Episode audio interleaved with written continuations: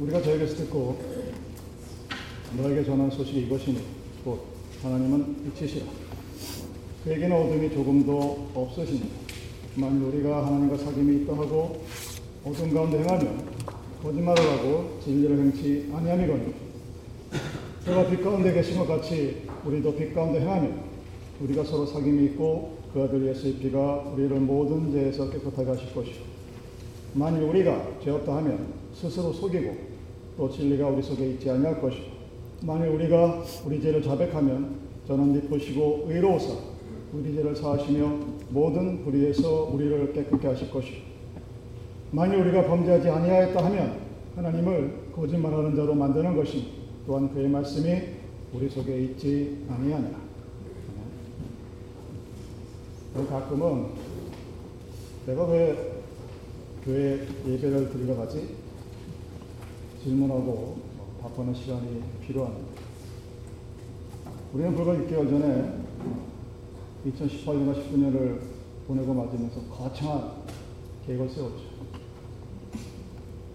근데 벌써 1년에 반이 지난 시간, 여러분이 6개월 전에 세웠던 그 계획 중에 얼마나 이루어졌는지 한번 돌아보는 것도 나쁘지 않겠죠.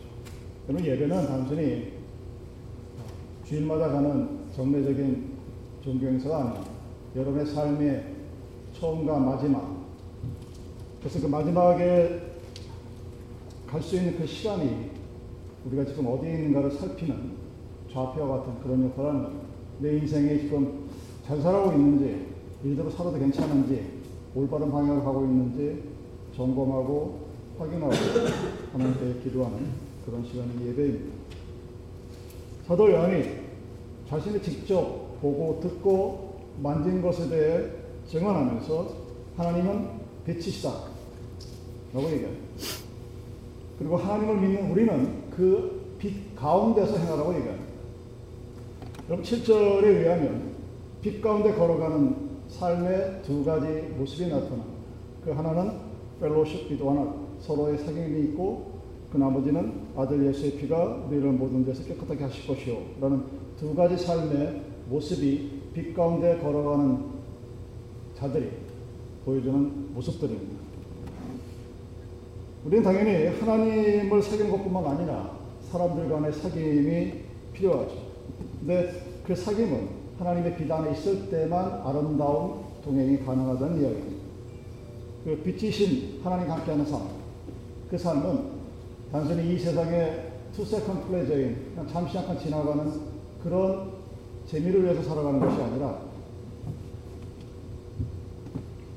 내가 하나님과 함께 있을 때 나타나는 그 아름다운 모습이 무엇인지를 이 땅에 보여주면서 살아간다. 그러한 사귐이 우리들에게 있다고 얘기합니다. 이것이 지난주에 얘기했던 설계 유학입니다. 또 다른 한 가지가 죄로부터 깨끗해진다는 얘기입니다. 하나님의 빛 가운데 걸어가는 삶과 내가 죄로부터 깨끗해진다. 라는 두 가지 서로 어울리지 않는 명제를 우리는 오늘 이해를 해야 됩니다. 그래서 그 서로 어울리지 않는 것 같은 빛 가운데 걸어가는 삶. 그또 하나는 내 죄가 예수의 보혈로 인해서 깨끗해졌다 하는 이 두 가지를 우리는 어떻게 이해를 해야 할까? 그러기 위해서 먼저 첫 번째 던져야 될 질문이 그럼 과연 빛 가운데 걷는다 라는 이 말의 정의가 무엇인가 하는 것입니다. 걷는다.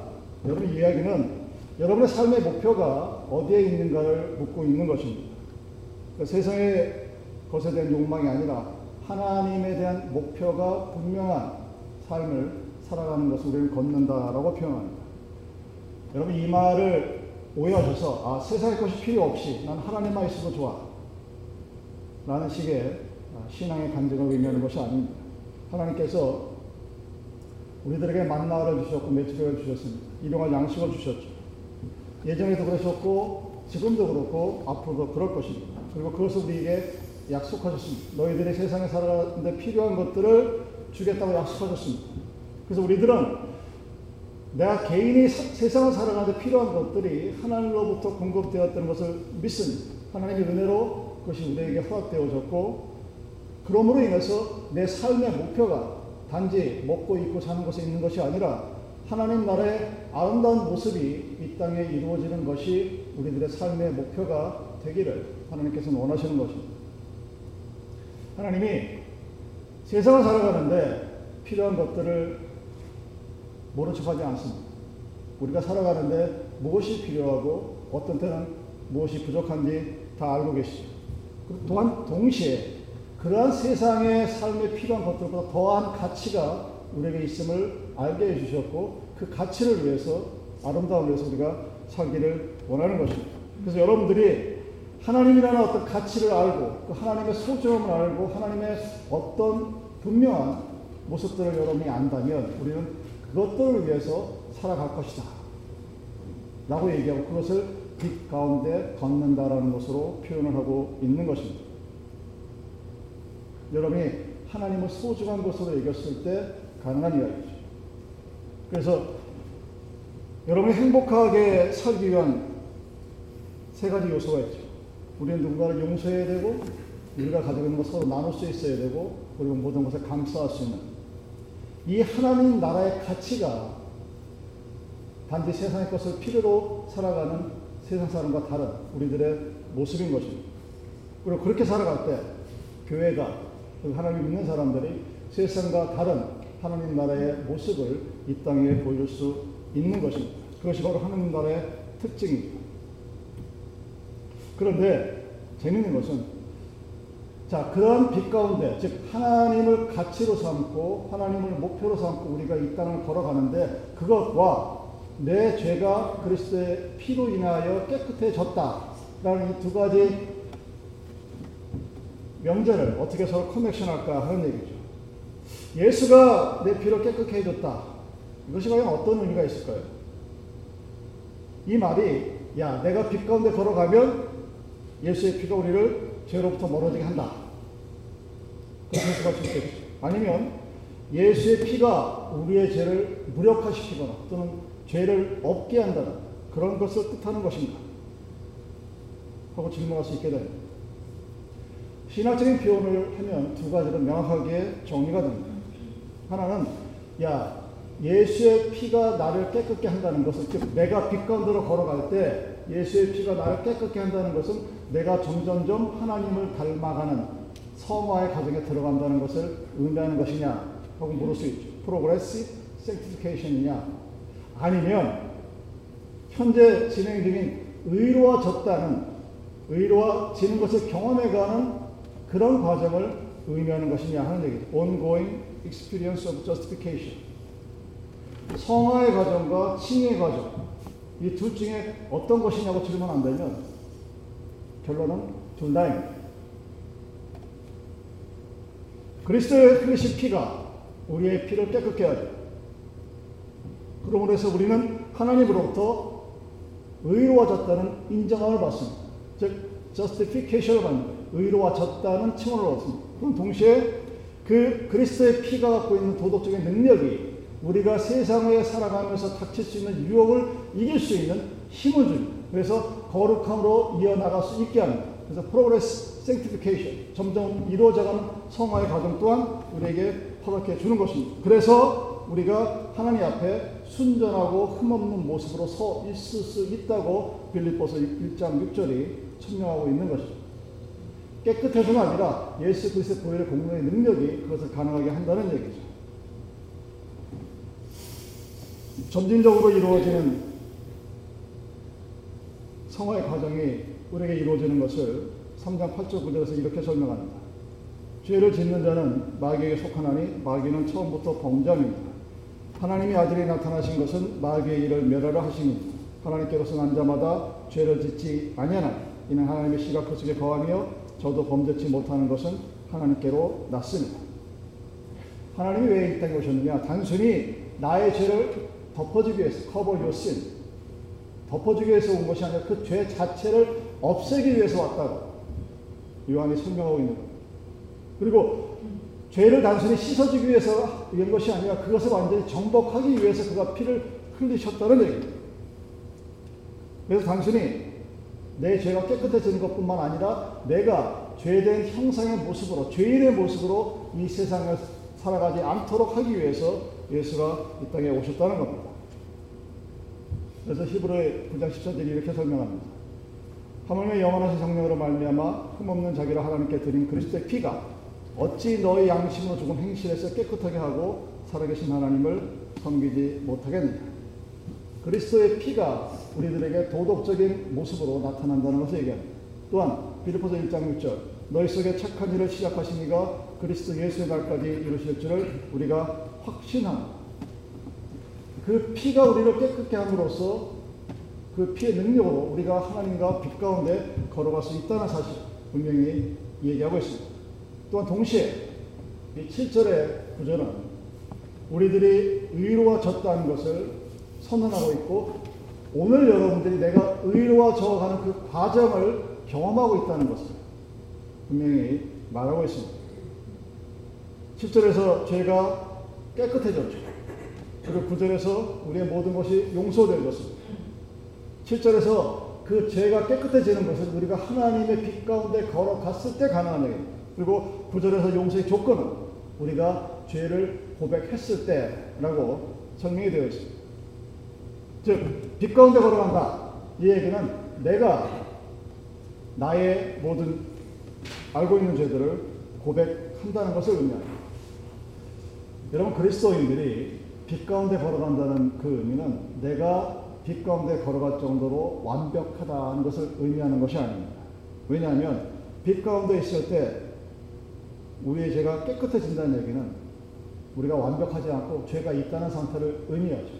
그러니까 죄가 있음에도 불구하고 빛 가운데 있을 때 그 빛 가운데 있는 예수 그리스도의 피가 우리를 깨끗게 해 주시다는 것입니다. 그래서 아주 자주 많은 사람들이 나는 하나님을 믿음으로 나는 죄가 없다 하고 주장하는 이 잘못된 완벽주의자들에 대해서 요한이 경고하고 있는 것입니다. 여러분 빛 가운데 걷는다는 것 그것은 하나님이 여러분의 걸음걸음 거리를 바라봅니다. 그리고 여러분이 어디로 가는지 어떤 모습으로 가는지 그 순간순간 반응하는 것을 의미해요.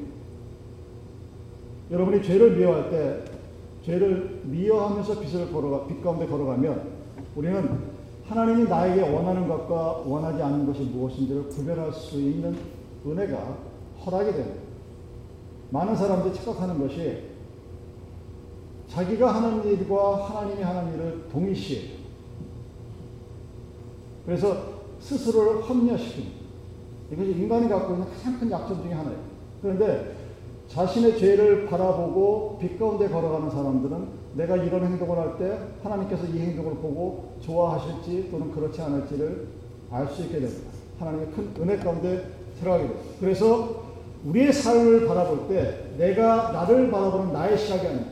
주위의 사람들이 나를 보는 시각이 아니라 하늘에 계신 하나님이 나를 바라보는 그 시각을 내가 느껴요. 그래서 우리는 세상을 살아가면서 세상이 우리에게 줄 수 있는 유혹이나 죄의 무서운 것으로부터 방어할 수 있게 됩니다.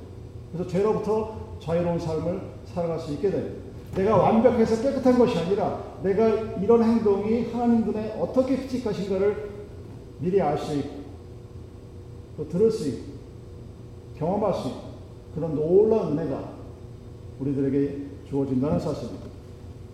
그래서 우리는 죄로부터 자유로워야죠. 왜냐하면 우리는 하나님의 성품에 점점 가까워져 가면서 하나님으로부터 의로워지는 그 경험을 연속적으로 매일매일 하면서 살아갈 수 있기 때문입니다. 여러분 습관이 제2의 천성이라고 하죠. 많은 사람들이 한국 사람들이 특히 결혼할 때 궁합이라는 거. 궁합이 좋으면 괜찮은데 나쁘면은 막 불안. 그래서 막 여기저기 막 가. 그리고 궁합을 보고 또 동시에 뭘 보니까 관상을 보고 남자도 여자 관상을 보고 딱 보고 저 관상이 좋은지 나쁜지를 얘기를 합니다. 사주팔자도 보죠. 여러분 사주팔자가 딴 거 아니에요. 여러분이 태어난 연도의 연도, 월, 시 그거 보는 겁니다. 그걸 보고서 운명이 정해져 있다, 정해져 않다를 바라보고서 조합을 짭니다. 그래서 가, 보면서 어떻게 될 것을 바라봅니다. 근데 많은 사람들 놓치는 게 하나 있어요. 아무리 관상이 좋아, 아무리 사주팔자가 좋아도, 아무리 궁합이 좋아도, 또는 그것이 다 나빠도 그것을 뛰어넘을 수 있는 것이 있다고 그 유학자들이 스스로 얘기합니다. 무엇이? 인간의 노력이 나쁜 관상도 나쁜 사주팔자도 다 뛰어넘어서 도저히 할 수 있다고 얘기합니다. 여러분 손금이 나쁘면 손금을 고치면 돼요. 칼 흉터를 해요. 그런 사람이 실제로 존재하죠. 즉 이야기는 뭐냐면 여러분이 빛 가운데 걸어간다는 것은 내가 살아가고자 하는 것, 내가 원하는 것, 여러분의 나이에 여러분의 삶의 모습에서 내가 정말 하고 싶었는 것, 그 목표와 지향점이 어디에 있는가를 보여주고 그것이 여러분들의 삶에서 습관적으로 나타난다는 것을 의미합니다. 굉장히 무서운 거죠. 왜 우리가 하나님과 항상 함께 걸어야 되느냐? 다른 말로 얘기하면 하나님으로부터 의로와 졌다는 사실을 허락받고 하나님과 점점 닮아가는 칭의와 성화의 과정을 걸어가는 삶을 살아야 되느냐? 그것이 바로 우리의 삶의 모든 것을 결정하기 때문입니다. 여러분 중세기에 브라파, 지금의 유럽에서 흑사병이라고 그러죠. 그 패스트가 만연이 됐습니다. 그래서 그 당시 인구의 3분의 1이 죽었어요. 엄청난 일이었죠. 그때 당시에 브라파인들이 이 패스트를 전파하는 사람들이 유대인이라고 소문을 냈어요. 왜냐하면 유대인들은 많이 흑사병에 걸리지 않았어요. 뭐 걸려 죽은 사람이 있겠지만 거의 비율이 적었다고 그럽니다. 유대인들이 왜 흑사병에 감염이 되지 않았을까? 이거는 아주 간단합니다. 지금이나 브라파인들이 선지국이라고 그러지 그때는 야만인들이었어요. 위생관념 자체가 없었던 사람들. 로마가 붕괴된 이후로 목욕을 할 수가 없게 돼 있습니다. 그래서 대부분의 서민들이 씻는다는 것 자체를 모르고 살아갔어요. 근데 유대인들은 아주 오래전부터 목욕을 하고 식사 전후에 손을 깨끗이 씻는 것이 그들의 율법입니다. 그리고 음식을 먹을 때마다 여호와께 감사해야 합니다. 그것이 우리들은 습관이라고 얘기하지만 그들은 삶이었어요. 그래서 삶 자체가 일어나면 목욕하고 음식을 먹기 전에 손을 닦고 먹고 나 손을 닦고 항상 감사. 굉장히 규칙적인 그리고 우리가 볼 때는 굉장히 베풀이 되어야 습관적인 모습 같지만 그 자체가 삶이었습니다. 그리고 그 습관이 전염병으로부터 그들을 지켜주는 방패막이 되었던 것입니다. 아주 어렸을 때부터 어린이들이나 나이 많은 사람들이나 마찬가지죠. 여러분, 죄를 고백한다는 것은 이런 것과 마찬가지입니다. 우리들이 지금도 개인의 위생을 위해서 손을 닦고 씻는 것처럼 한 번 했으면 끝나야 되는 모습이 아니라 매일매일 순간순간마다 이루어야 될 삶의 모습이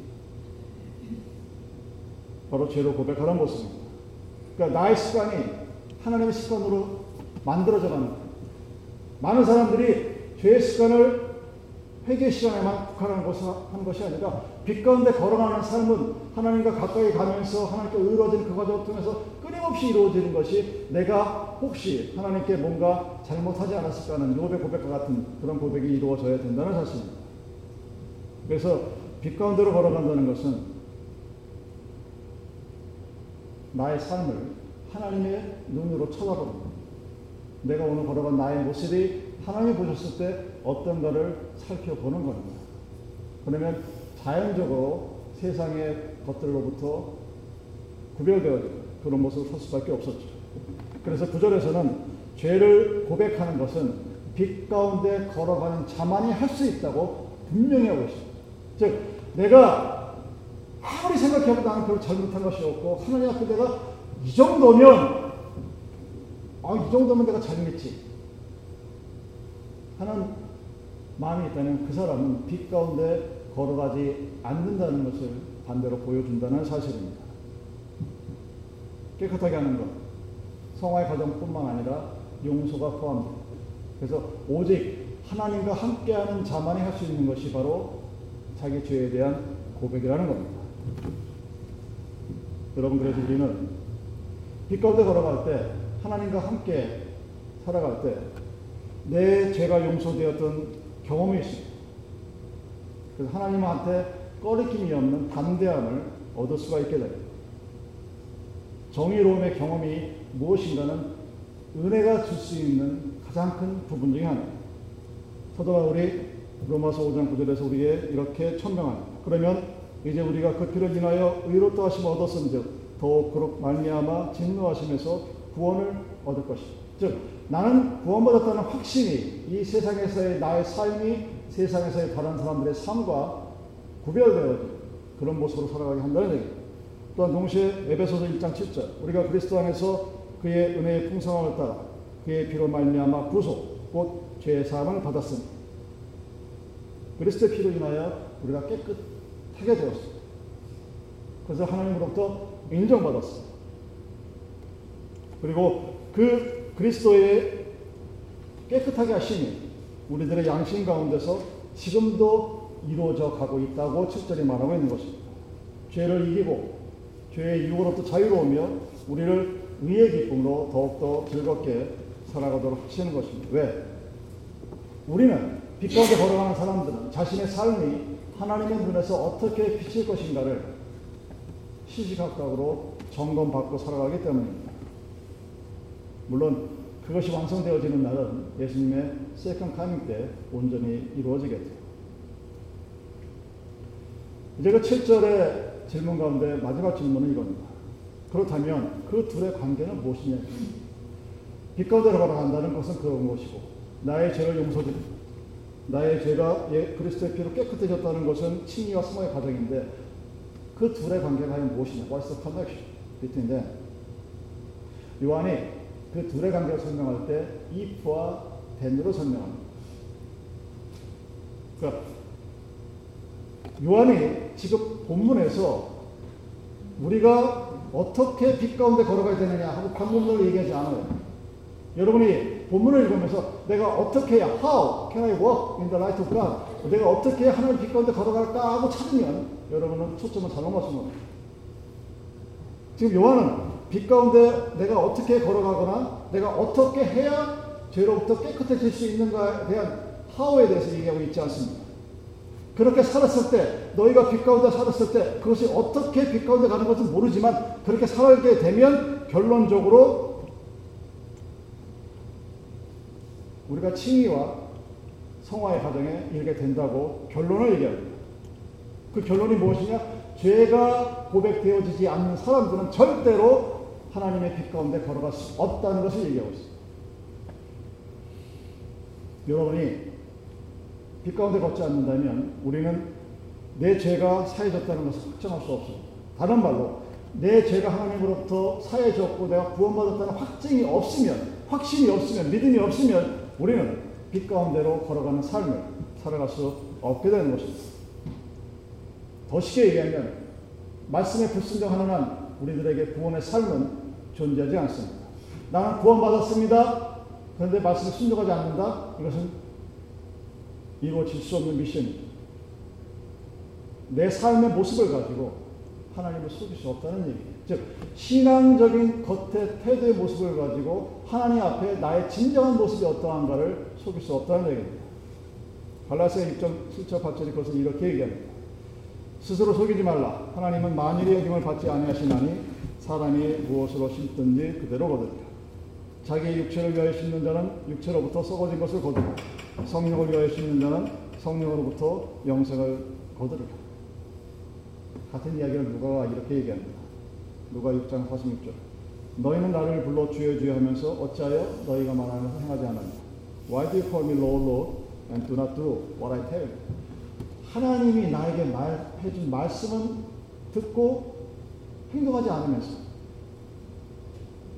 왜 나를 하나님이라 하는 이야기. 여러분 복음이라는 것은 좋은 소식입니다. Good news죠. Good news가 복음으로 번역이 되어 있지만 그 복음은 좋은 소식 이상입니다. 세상의 철학과 완전히 다른 거예요. 많은 사람들이 기독교인들이 되는 것을 말장난을 여기게 만듭니다. 그래서 너희가 하나님을 믿으면 하나님의 공의와 사랑으로부터 자유로워졌어.